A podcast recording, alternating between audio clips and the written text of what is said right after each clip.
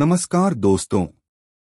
मैं आपका होस्ट फरीदकोट ज़िले के जैतो मंडी से डॉक्टर गिरीश मित्तल।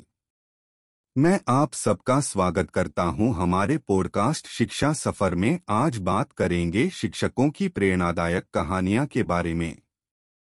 ये कहानियाँ हमें इस बात का पता चलता है कि शिक्षक हमें सिर्फ़ अकेले पाठ्यक्रमों और नंबरों से नहीं, बल्कि जीवन को जीने के तरीकों और अच्छाई के संदेशों से भी रूबरू करवाते हैं। पहली कहानी हमें एक शिक्षक की दुर्दशा से रूबरू करवाती है। शिक्षक एक छात्र को इतना दंग कर देता है कि छात्र स्कूल जाना भूल जाता है। अगले दिन छात्रावस्था को सुधारने के लिए शिक्षक पहले ही किसी का बुरा न कहने की सलाह देता है। दूसरी कहानी में एक शिक्षक अपने छात्रों में सच्चे प्यार की भावना भरा देखाव करती है। उन्होंने एक गुच्छे के सभी छात्रों के बारे में एक सौ के नोटिस बनवाकर उन्हें उनकी सुस्ती के बारे में समझा दिया।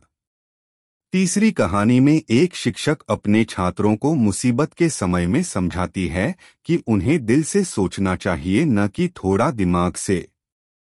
चौथी कहानी में एक शिक्षक अपने छात्रों को एक कविता से प्रभावित करती है, जिसमें वे एक डोंट का सामना कर रहे होते हैं। वे इस बात से समझाती हैं कि समस्याओं से लड़ते हुए बड़ी सफलताएँ भी प्राप्त की जा सकती हैं।